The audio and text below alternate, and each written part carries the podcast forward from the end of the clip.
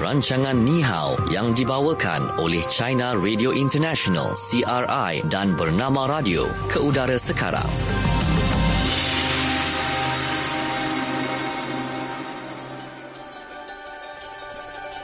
Baik, kita kembali Ya. semula waktu ini ya di bernama Radio Stesen Berita Bisnes anda dan waktu ini kita ada program Ni Hao yang dibawakan oleh China Radio International dan bernama Radio bersama dengan saya Natasha Aimi. Dan Syuhada Armawan di Ya. sini. Uh, rakan kita di CRI Beijing, China. Kita ada Fadil. Hai Fadil.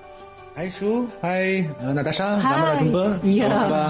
Baik. Baik, kami di sini. Ah, okey. Fadil, uh, di uh, Beijing sekarang cuaca dah nak ke apa kata autumn ke? Musim luruh ke?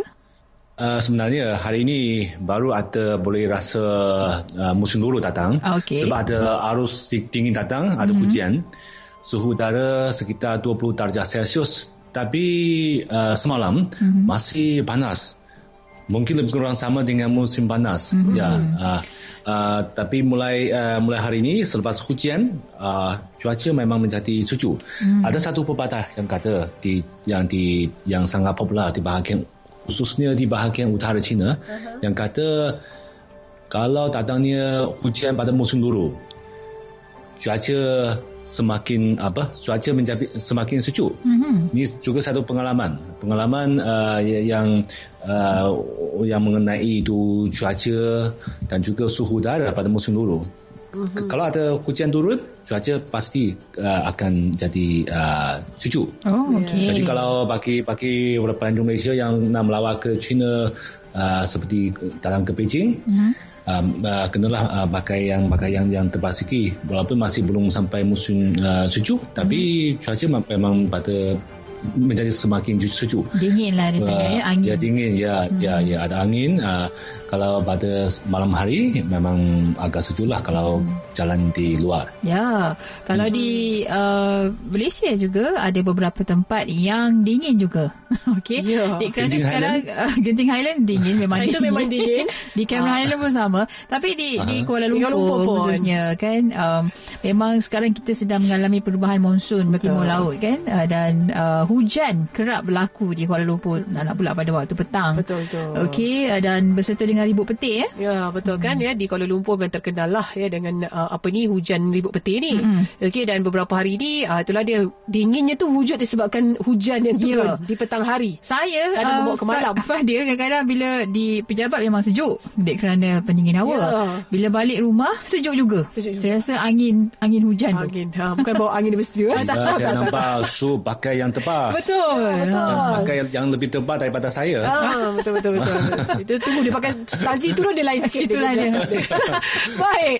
Okey dan uh, kita terus saja ya Mhm. ke empat segmen pada hari ini. Fokus China, fokus apa kata anda, fokus di Malaysia dan kemudian kita ada juga kuis uh, ya kuis kenali China Ya. dan belajar bahasa Mandarin. Jadi jom kita tak nak buang masa kita teruskan dengan segmen pertama Fokus China.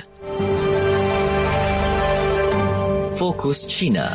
Okey, baik. Untuk fokus China pada hari ini, kita nak berkongsi mengenai pelaburan syarikat China di negara-negara yang terlibat dalam inisiatif jalur dan laluan ataupun BRI yang kini uh, mencecah ya 100 uh, bilion dolar uh, Amerika. Dan uh, sementara China yang uh, juga kita lihat membawa kepada keinginan untuk uh, kegemilangan ataupun dari segi uh, menerima pelaburan sebanyak 48 bilion dolar Amerika daripada pelbagai negara yang berkaitan dengan BRI itu sendiri. Ya, hmm. dan um, selain itu juga ya kadar perdagangan dengan negara-negara BRI hmm. ya terus meningkat dalam perdagangan luar China pada keseluruhannya pada beberapa tahun yang lalu. Hmm. Uh, jadi kita nak tahu juga kan mengenai BRI dan bagaimana perkembangan terkini dan juga pada masa hadapan. Hmm. Okey, silakan Fadil.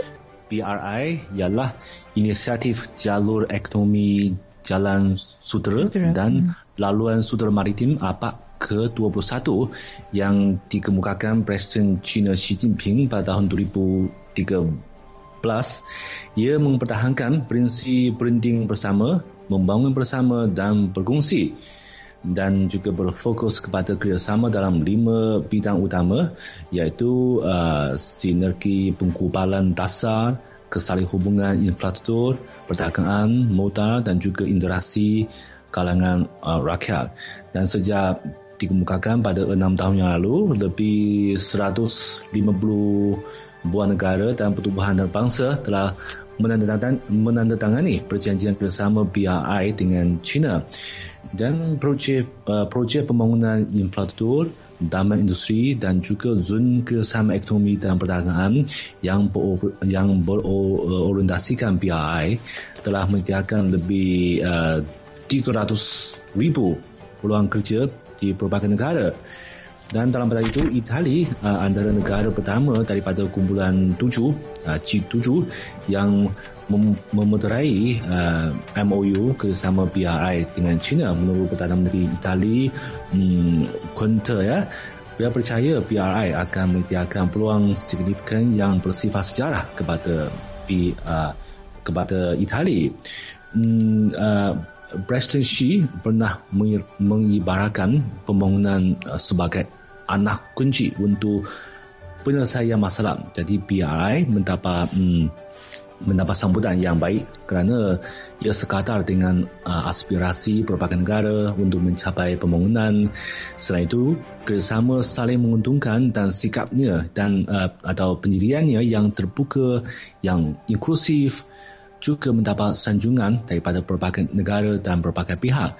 Hmm, uh, Bank Dunia dalam satu laporannya uh, menyebut bahawa uh, pelaksanaan sepenuhnya BRI boleh membantu 32 juta warga di berbagai, di berbagai negara supaya keluar daripada belenggu kemiskinan. Di samping menumpang peningkatan 6.2% perdagangan global dan juga 2.9% uh, pendapatan global dan uh, setakat ini itu uh, pelaburan syarikat China di negara-negara yang terlibat dalam inisiatif jalur dan laluan BRI telah menjejak 100 bilion dolar Amerika dan uh, sementara China juga menerima pelaburan sebanyak 48 bilion dolar Amerika daripada berbagai negara BRI. Yang ini uh, pengenalan uh, mengenai inisiatif jalur dan aluan BRI dan juga perkembangan uh, semasa.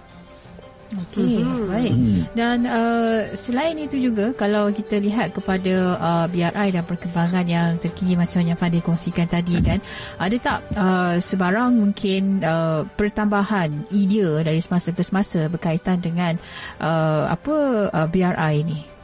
Okey, saya rasa uh, ada satu perubahan yang sangat kedara mm-hmm. iaitu uh, itu uh, BRI sudah mendapat bukan sahaja mendapat itu sambutan yang baik di, di kalangan kerajaan berbagai negara tetapi juga telah uh, diterima uh, uh, di oleh itu masyarakat uh, oleh penduduk oleh rakyat berbagai negara.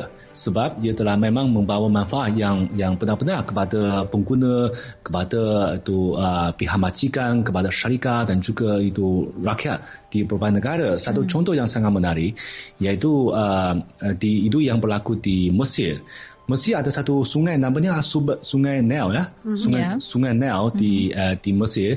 Uh, di sana uh, sungai itu merupakan satu dulu merupakan satu kawasan uh, tempat yang memelihara uh, ikan dan uh, pemeliharaan ikan merupakan sumber utama bagi nelayan tempatan. Hmm. Tapi ada uh, satu spesies uh, yang yang yang di sungai itu yang menjadikan nelayan sana pening kepala iaitu udang udang krai. Udang krai, udang, udang krai udang bukan bukan udang krai bukan lobster. Kalau lobster udang karang ya, mm-hmm. udang karang itu besar. Tapi udang krai itu mm, kecil tetapi uh, jumlahnya sangat besar. Mereka uh, uh, mereka boleh makan anak ikan, boleh itu uh, merosakkan itu jaringan nelayan. Mm. Jadi nelayan sana uh, pening kepala. Mereka uh, orang uh, rakyat Mesir juga tidak berapa suka makan udang krai. Tetapi di China udang krai ada ada itu uh, sangat laris. Sangat di eh, sangat laris sangat orang sangat popular.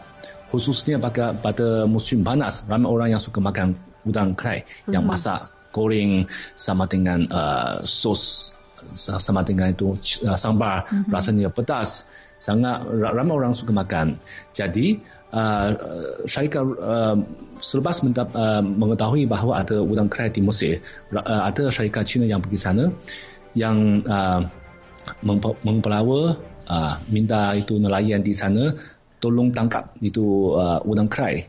Udang kerai itu liar. Udang kerai liar, liar di sana dagingnya lebih sedap, lebih uh, kenyal lebih sedap. Jadi mereka uh, sehingga itu penang, penangkapan udang kerai di sana menjadi satu sumber pendapatan utama uh, kepada nelayan di Mesir dan udang kerai dengan itu uh, jaringan, jaringan logistik yang sangat moden, yang sangat canggih. Udang kerai lepas ditangkap di sana ambil masa 36 jam sahaja boleh sampai ke China. Boleh menjadi hidangan untuk pelanggan di China. Uh, ini satu uh, satu contoh mm-hmm. yang bahawa itu uh, BRI yang boleh melancarkan tu kerjasama antara syarikat berbagai negara dan juga memberikan tu manfaat kepada pengguna dan juga kepada uh, penduduk di berbagai negara mm-hmm. yang terlibat. Okey, baik. Hmm. Itu dia tentang BRI kan. Dan kita nak juga ya sebenarnya dengarkan rakaman uh, temu bual ya bersama-sama dengan Menteri Luar Malaysia Datuk Saifuddin Abdullah mengenai kerjasama BRI ini. Jadi jom sama-sama kita dengarkan. Bagaimana Datuk melihat itu inisiatif jalur dan laluan atau hmm. BRI dalam memperkasakan kerjasama antara pelbagai negara uh, apa cadangan Datuk kepada badan kerajaan maupun syarikat antara Malaysia dan China untuk memanfaatkan inisiatif tersebut bagi mewujudkan situasi menang-menang. Ya, Malaysia mendukung uh, dan kita uh, memberikan uh, sokongan kepada inisiatif BRI ini. Uh, ini disebutkan dengan jelas oleh uh, Tun Dr. Mahathir ketika menghadiri uh, persidangan uh, Forum Antarabangsa BRI yang kedua di Beijing uh, beberapa bulan yang lepas suatu perkara yang uh, menarik dalam uh, inisiatif ini ialah idea ini dikongsi bersama dengan negara-negara peserta. Uh, ia bukan sesuatu yang dilahirkan di Beijing kemudian uh, dicadangkan uh, kepada uh, negara-negara peserta. Setelah kita mendalaminya, kita dapati bahawa uh, ia melibatkan kedua-dua pihak. Misalnya, kalau China dengan Malaysia, ia melibatkan kedua-dua pihak kita boleh berunding dan dalam hal ini saya kira uh, syarikat-syarikat harus maju proaktif uh, untuk melihat peluang-peluang uh, yang ada uh, melalui trust-trust yang telah disepakati dalam uh, inisiatif BRI. Ya. Baik, itu dia antara yang uh, diucapkan uh, oleh uh, Datuk Saifuddin Abdullah uh, selaku Menteri Luar Malaysia mengenai kerjasama BRI. Okey, uh, jadi uh, kalau kita lihat sebenarnya uh, peluang perniagaan dan juga uh, perkara-perkara lain ni dalam sudut perdagangan sebenarnya sangat luas menerusi hasil uh, BRI ini kepada uh, rakyat Malaysia.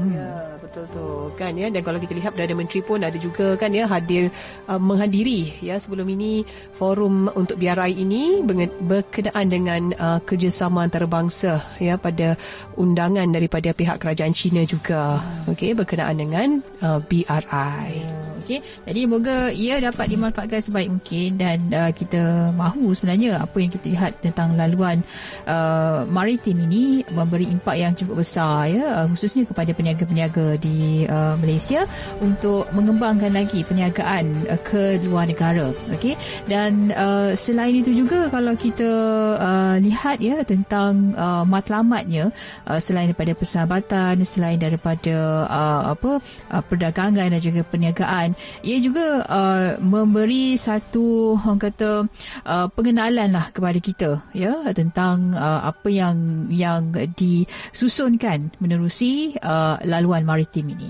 Mm-hmm, betul tu kan ya dan kalau kita lihat ya apa yang kita boleh kongsikan uh, satu ucapan pada uh, Majlis Perasmian Expo China ASEAN Chai Expo 2019 ya baru-baru ini mm-hmm. di mana naik Perdana Menteri China Han Zheng berkata ya uh, perkara pertama adalah memperkukuhkan strategi kualiti dalam memperkasa merasakan inisiatif uh, Belt and Road ini ya BRI dan inisiatif Komuniti ASEAN 2025 ini untuk memantapkan kerjasama antara China dan juga negara-negara anggota ASEAN.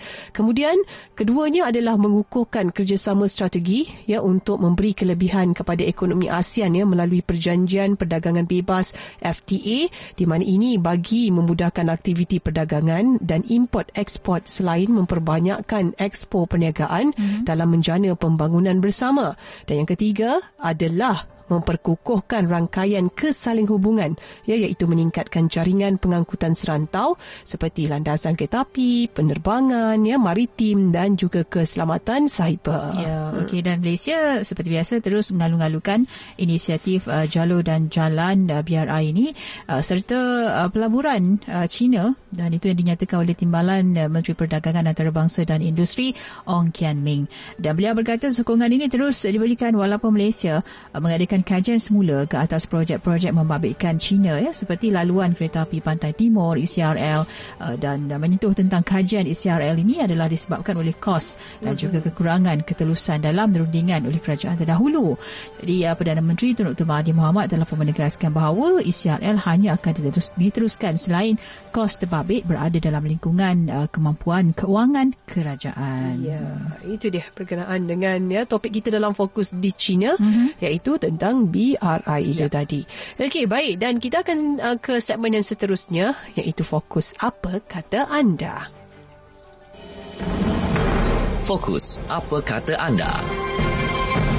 Okey, soalan yang kita ajukan di Facebook bernama Radio iaitu menurut pandangan anda apa bidang yang mempunyai potensi besar bagi kerjasama China, uh, Malaysia dan China? Ya. Hmm. Okey, jadi kongsikan bersama-sama dengan kami. Okey, tinggalkan ya anda punya komen, pendapat anda di Facebook bernama Radio. Okey, di mana kita akan kongsikan uh, dan bacakan ya secara langsung di bernama Radio pada waktu ini. Mm-hmm. Okey.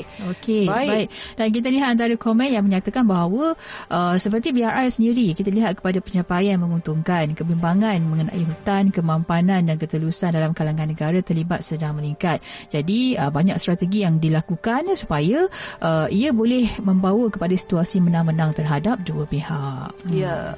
Okey dan antara lain juga yang turut dikongsikan Cik Syarin katanya Malaysia ni kan jiran tetangga yang baik pada China mm-hmm. ya dan uh, salah satu negara yang paling awal menjalinkan hubungan diplomatik dengan China di rantau ASEAN sejak ikatan dijalin 45 tahun lalu dan pada masa sama katanya hubungan China Malaysia ini dah pun memasuki era baharu. Mm-hmm. Uh, jadi ini adalah peluang keemasan ya untuk uh, Malaysia dan juga China memantapkan lagi kerjasama di antara dua negara. Hmm.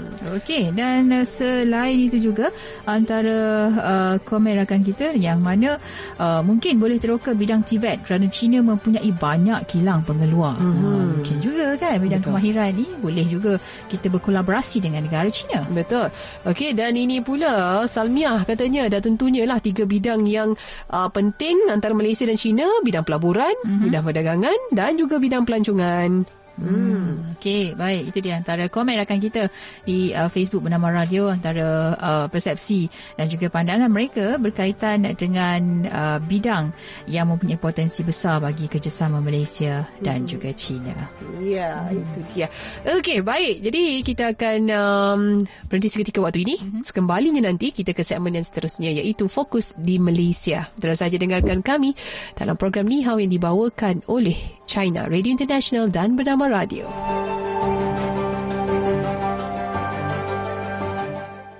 Dunia perniagaan kini tanpa sempadan. Namun kami menerokainya untuk anda di Bernama Radio. Bernama Radio, stesen berita bisnes anda.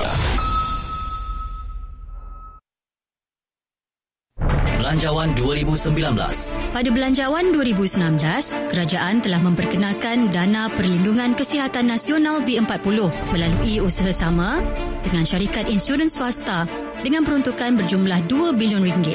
Selain itu, kerajaan telah memperuntukkan 29 bilion ringgit untuk perkhidmatan kesihatan dengan 10.8 bilion ringgit bagi membaik pulih klinik dan hospital serta pembelian ubat-ubatan dan kelengkapan.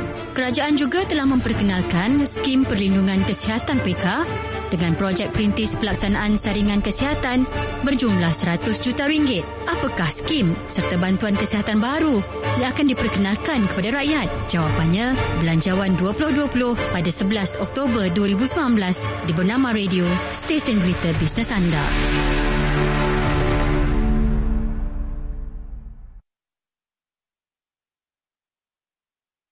Sekilas Ekspresi Jadi kalau sebelum ni uh, TM sendiri telah hantar mesej kepada anggota pentadbiran supaya menjadi kerajaan teratur. Apa strategi atau langkah terbaik untuk menjadikan kerajaan Malaysia ini sebagai kerajaan yang teratur?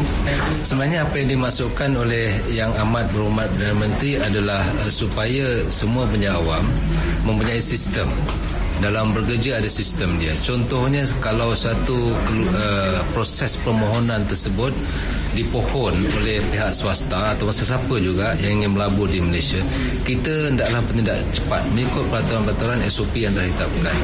Kalau sekiranya berlaku contohnya uh, uh, apa nak apa dipanggil ni um, satu masalah di satu jabatan tersebut. Jabatan tersebut hendaklah tahu bagaimana masalah tersebut diatasi dan siapa pegawai yang tanggungjawab. So itu yang maksudnya sistem pentadbiran yang teratur.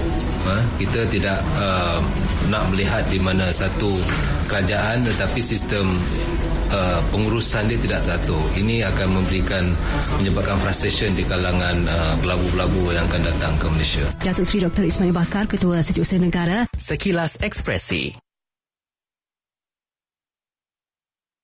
Sembang Biz Dipetik dari YouTube Mau Kerja Jual nasi lemak ni hina. Ia tak ada hak untuk downgradekan kerja orang. Mata yang pernah termasuk minyak. Orang tak fikir benda ni semua. Orang nak puji-puji itu sekejap je. Aku rasa macam aku kena tipu. There's something wrong happen today. Something big is going to happen next.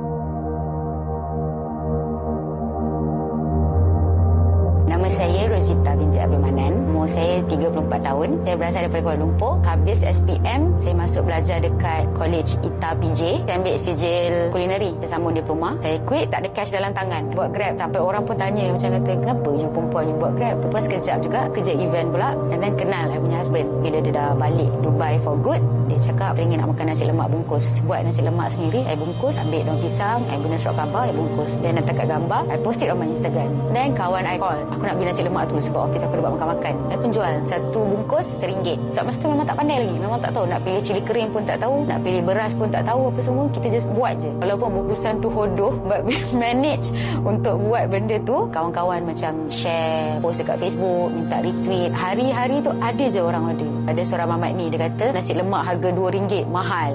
Memanglah kena mahal. You ingat masak sambal tu 2-3 minit ke? Whole periuk, it took me 9 hours. Rendi sambal 7 bulan, nasi 3 bulan, mata yang pernah termasuk minyak. Orang tak fikir benda ni semua. Cara dia sembang tu seolah-olah macam jual nasi lemak ni hina. If you tak boleh nak respect my business, then it's okay. You tak ada hak untuk downgradekan kerja orang. Masa depan kita, kita tak tahu pun apa akan jadi. Orang nak puji-puji, itu sekejap je. I jatuh, masa husband tak ada. Lori rosak, kena tipu dengan pemain. Kita tak boleh nak berniaga. So, itu adalah source of income I. Outlet Siti Wangsa pula buat hal. The worst part is, I tak pernah rasa pun duit sale yang dekat KL tu. Aku rasa macam aku kena tipu. Aku bagi kepercayaan penuh dekat kawan baik aku sendiri. 10 tahun aku dah kenal. Debit aku stop satu hari je. Masa tu, I rasa macam helpless gila. I dah macam I dah give up dah. Aku cakap, hari ni last. Kita memang dah tak beroperasi dah dekat Siti Wangsa. I hilang kawan tak apa. Kawan boleh cari. Customer, I tak nak hilang. There's something wrong happen today. Something big is going to happen next. Selalu fikir macam tu je. Ada hamba Allah ni tiba-tiba macam muncul macam tu je. Tiba-tiba offer je nak buka kedai. Ada few shop lot yang kosong. So why not kita guna satu kedai ni. You just run the business. I don't mind kalau kita nak kena start from zero balik. Peluang ni datang sekali je. Apa yang ada, grab. Yang Cik Mak memang akan ada dekat Qatar.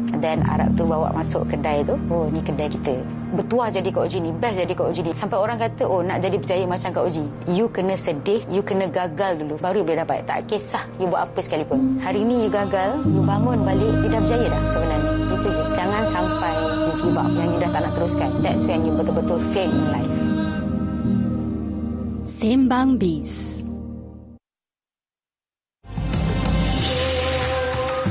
Teruskan mengikuti rancangan Ni Hao yang dibawakan oleh China Radio International CRI dan Bernama Radio.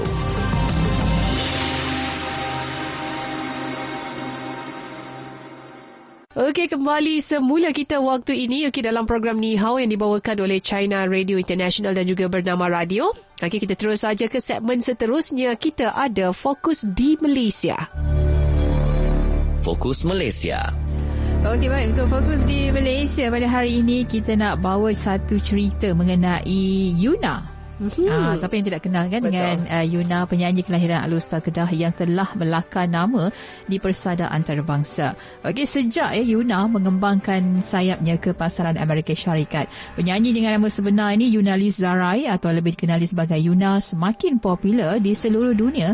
Apatah lagi beberapa single hits yang mendapat tempat dalam kalangan pendengar. Dan terbaru uh, uh, Yuna sekali lagi sebenarnya tercalon dalam MTV Europe Music Award EMA bagi edisi ke-2019 uh, pelantun uh, lagu Forevermore ini turut tercalon dalam kategori yang sama pada tahun 2016 iaitu Best Southeast Asia Act Ha, yeah. yang mana ia bakal bersaing dengan nama-nama besar dari Asia Selatan dan nama Yuna disebut-sebut sebagai calon pilihan untuk merangkul anugerah tersebut. Selain Yuna yang turut tercalon uh, bertanding dalam kategori itu ialah uh, J9 Weigel dari Thailand, Jasmine Soko dari Singapura, Mora Della Torre dari Filipina, uh, Rich Brian dari Indonesia dan juga Suboy dari Vietnam. Ya, jadi mengharapkan ya agar peminat-peminatnya turut sama sudi mengundi penyanyi itu di laman rasmi MTV.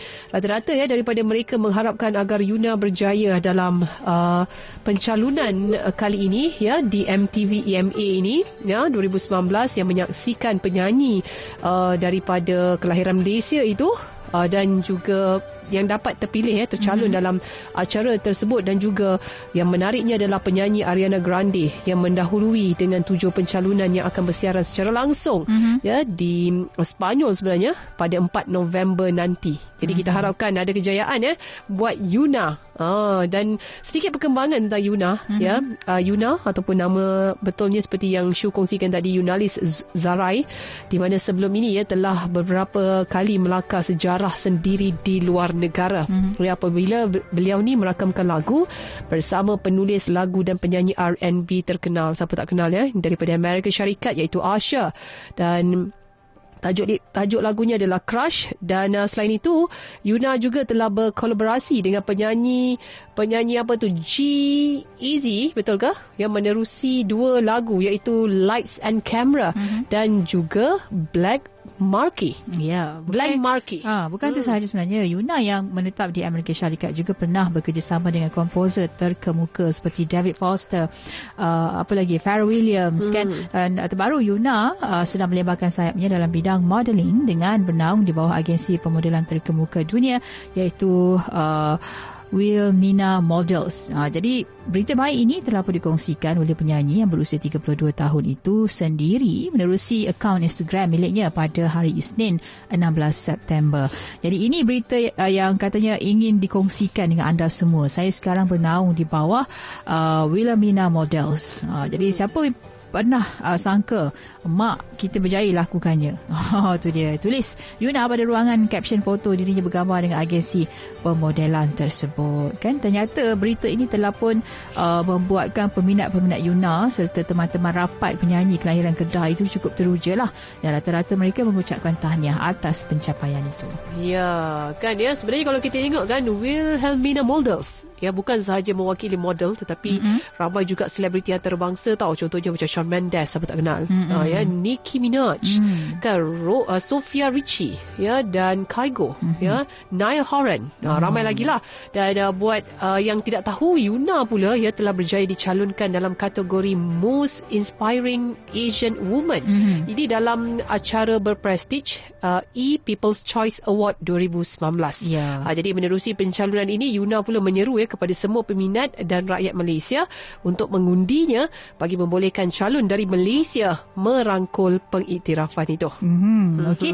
Dan uh, menarik juga apabila Yuna sebenarnya album Yuna yang terpapar dalam poster iklan Apple Ha, ni pun saya rasa agak bukan senang calang-calang uh, artis tempatan kita nak berada di persada antarabangsa dan nak pula dengan jenama yang uh, popular di dunia.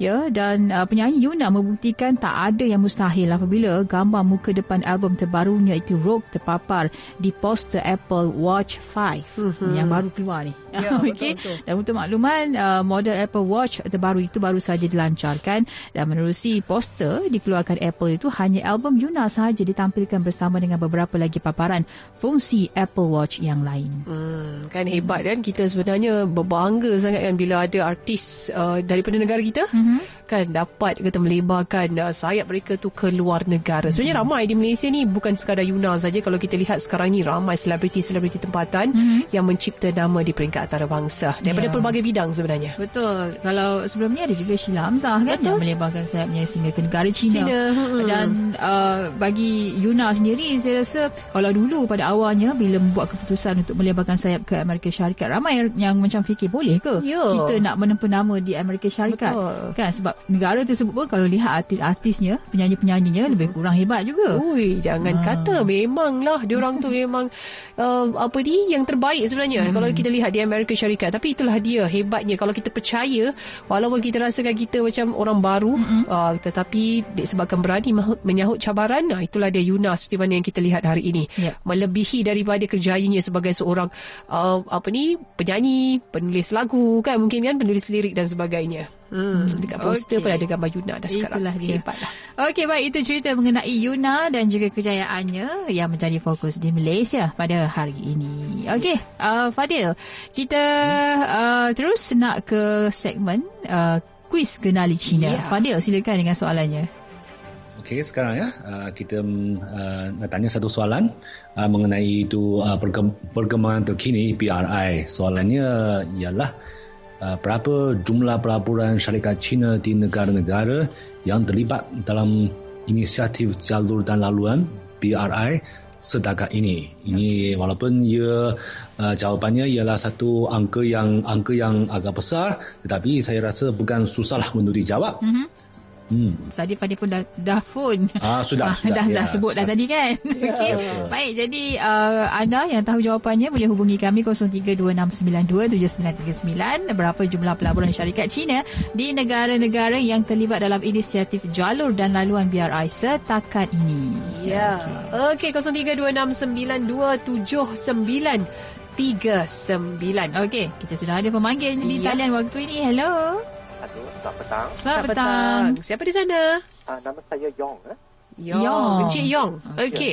Baik Encik Yong. Okey, soalannya tadi. Uh, Fadil. Berapa jumlah Okey. pelaburan Ya. uh, syarikat Cina uh, di negara-negara yang terlibat dalam inisiatif jalur dan laluan BRI setakat ini? 48 bilion. 48? bilion. Oh, 48. Uh, uh, sayang ah. Uh, uh, Kurang tepat eh? Kurang tepat. uh, kurang tepat ya. Ah, kurang tepat. Kurang tepat. Ya, salah, salah. Okey. Alright. Baik. Baik. Kita perlukan seorang lagi ke? Hezri? Untuk uh, jawab soalan kita hari ini. Baik, next kata penerbit Okey, kita. Next. Baik, kita next tunggukan kita ya. tunggu siapa yang merupakan bakal pemenang kita untuk hari ini. Berapakah jumlah pelaburan syarikat Cina di negara-negara yang terlibat dalam inisiatif jalur dan laluan BRI setakat ini. Ya. Okey, kita mahu jawapannya dalam uh, USD. Aha. Ah, Okey, berapa nilai tu? pelaburan sebenarnya. Ya. Okey. Encik Syarifuddin di Ya, ya. Oh, ya. Oh, semangat ni. Rasa macam dah tahu menang ni. Saya dapat ni. Saya dapat ni ma- macam kena loteri lah. Okey, okey. Baik, baik, baik. Kita harap jawapan pun betul juga, Encik Syarifuddin. Okey. Berapa Baik. nilai jumlah pelaburan? Motor depan saya. Oh, okey. Okey, okey, okey, okey. Ah, motor depan dah botak lah. Ah, Okey, okey, boleh okey. tukar tayar lepas ni. Ah, saya Okey. depan lah kalau menang lah. Baik, berapa tu jawapan dia tu? Ah, jumlah nilai pelaburan syarikat Cina berapa? 100 bilion USD. 100 bilion dolar Amerika. Ya, ya. Ya. Satu kosong Tahnya kosong betul, betul betul tahnya. Uh, Amerika. Ya. Okey, Fadil jawab betul. Ah, Betul, tanya. ya, tahnya. Cantik, tayar depan motor boleh tukar. Okey, boleh tukar tayar. Nanti ada motor. Ah, Ah, baiklah Cik Syarifuddin. Terima Okey, kasih. Boleh tinggalkan Oh. maklumat dengan penerbit. Oh, gelap besar. tu. Semangat betul Cik Syarifuddin ni. Bagus betul lah kan? Ah, Okey, itu dia jawapannya Ya, 100 kalau bilion kalau dolar tadi sebut Amerika. itu 48 ya, kalau mm-hmm. 48 bilion dolar Amerika ya itu yang merupakan uh, jumlah uh, itu pelab, uh, apa China yang menerima pelaburan Ya. daripada pelbagai negara yang lain. Ini yang pelaburan- pelaburan Cina di negara-negara yang terlibat. Okey. Ya, yang itu yang 100 bilion Yep. dolar Amerika. Okey, baik. Itu dia. Tahniahlah Encik Sarifuddin. Tahniahlah. Menjawab Encik dengan tepat. Sangat ceria dia hari ini. Betul. Okey. Hmm. Baik, uh, kita terus ke segmen belajar bahasa Mandarin. Ya, mari kita teruskan Fadil. Okey, kita baca uh, sebut itu uh, inisiatif jalur dan laluan Mhm. BRI. 呃，格老 initiative 倡议，倡议，倡议，OK，呀，格老加罗丹拉乱，一带一路，一带一路，一带一路，也不得，一一一嘛，说呢，呃，萨杜，萨杜，啊，一带一，一带一路加罗丹拉乱，一带一路倡议，一带一，一带一路倡议。Ya yeah, betul. Okay. Karena sebab itu mempertahankan, mm -hmm. ya mempertahankan prinsip ya, misalnya mempertahankan dalam bahasa Mandarin 坚持，坚持。坚持。坚 Ya betul. 持。 Oh hebat hebat. Oh walaupun lama tak belajar bahasa Mandarin tapi masih masih mahir. Ah, kebetulan. 坚持。坚持 Okey. 坚持 Ah, kalau mempertahankan prinsip, prinsip, prinsip 原则，原则。原原则。 Okey. 原则ya betul betul. Jadi ayatnya eh, inisiatif jalur dan laluan BRI mempertahankan prinsip berunding bersama, membangun bersama dan berkongsi. Okey. 一带一路倡议坚持共商、共建、共享原则。共maksudnya ini ini panjang sikit ya, tapi kita boleh uh, se, uh, sebut sebut perlahan-lahan. Okey. 共 maksudnya bersama, 共 共 bersama. 共 Ya. 恭喜发一带财。一路 Oh, okey. ya kong kong itu itu kong si pasal kong itu lain ya. Ah, betul lain pula. Okey, ini okey. ah, ini kong kong Bersama, ah, eh, ini bersama. Nada ke uh, nada keempat. Oh, Ah, kong. nada lain lain. Oh, Ini kong. Alright. Baik. Okey. Mari kita 一 cuba. 带一路倡议坚持共享、共建、共享原则。 Hebat, Ah, hebat. hebat, hebat, hebat. Okey, baik. Kita mulakan daripada awal. Mari Awal. kita. Okey, inisiatif jalur dan laluan BRI dalam bahasa Mandarin. 一带一路倡议。 Okey, betul. Okey, mempertahankan Jianchu. Ya. Yeah. Okey, prinsip Yuanzi. Ya, yeah, Yuanzi. Yuanzi. Okey, Yuanzi. Yuanzi. Okey. Okey. Uh, inisiatif jalur dan laluan BRI mempertahankan prinsip berunding bersama, membangun bersama dan berkongsi. Idai ilu changyi jianqi gongshang, gongjian gongxiang yuanzi. Oh, bagus. Hebat. Oh, tahniah. Ya. Yeah boleh jadi duta. Duta Ah, ya, BRI maksudnya. duta betul. BRI. Saya pun boleh boleh lah boleh um, boleh as, Senang nak hantar barang. Ya, boleh, boleh assign. boleh juga, uh, boleh juga. Ah, boleh juga. Boleh juga. Ah, mu- mungkin lebih hebat lagi. Ya, okey okey baik. Saya cuba saya cuba jadi hebat ni. Okey, baik. Yang pertama inisiatif jalur dan laluan BRI. Idai Ilu Changyi. Ya, betul, hebat. Okey, baik. Yang kedua mempertahankan jance. Ya, Baik. Dan prinsip Yuanze. Yuanze, ya. Yeah. Okey, ayat dia inisiatif jalur dan laluan BRI mempertahankan prinsip berunding bersama, membangun bersama dan berkongsi. Yi dai yi lu chang yi jian zhe gong gong jian gong xiang yuanze. Okey, hebat, hebat Okey, juga. yeay. Hebat juga. Ini bukan ini Juru bukan cakap, juru cakap. kebetulan. Ini bukan kebetulan. Ini yang eh? memang hebat. Memang hebat. Ini yang hebat betul-betul. Kan? ah, Oh, okey. okey. Ni duta, ni juru cakap. Okey. Ah, ni bersama lah. Sama je kerja dia. Baik, Baik. itu dia. Kan segmen belajar bahasa Mandarin. Bila masa kami nak fasih pun kami tertanya-tanya juga. Ah, bila sebut sikit-sikit ni memanglah boleh lah kasih Chan menang. Ah, ah. Okey, apa pun kita ucapkan terima kasih kepada Fadil kerana Ya, yeah, betul. berkongsi dengan kita hari ini dengan topik fokus di China dan juga uh, seterusnya fokus apa kata anda, fokus di Malaysia, kuis kenali China dan juga belajar bahasa Mandarin. Jangan Ya. lupa uh, kita akan bawakan sebenarnya kuis kenali China setiap hari Isnin sampai Jumaat.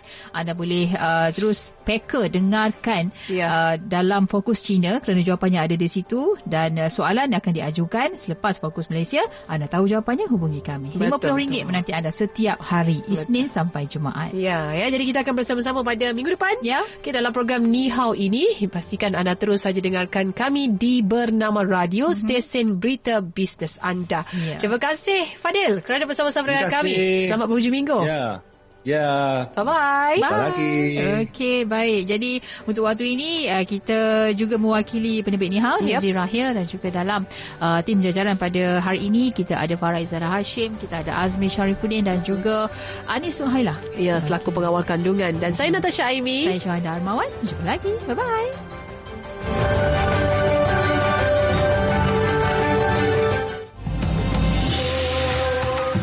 Sekian rancangan Ni Hao yang dibawakan oleh China Radio International CRI dan Bernama Radio.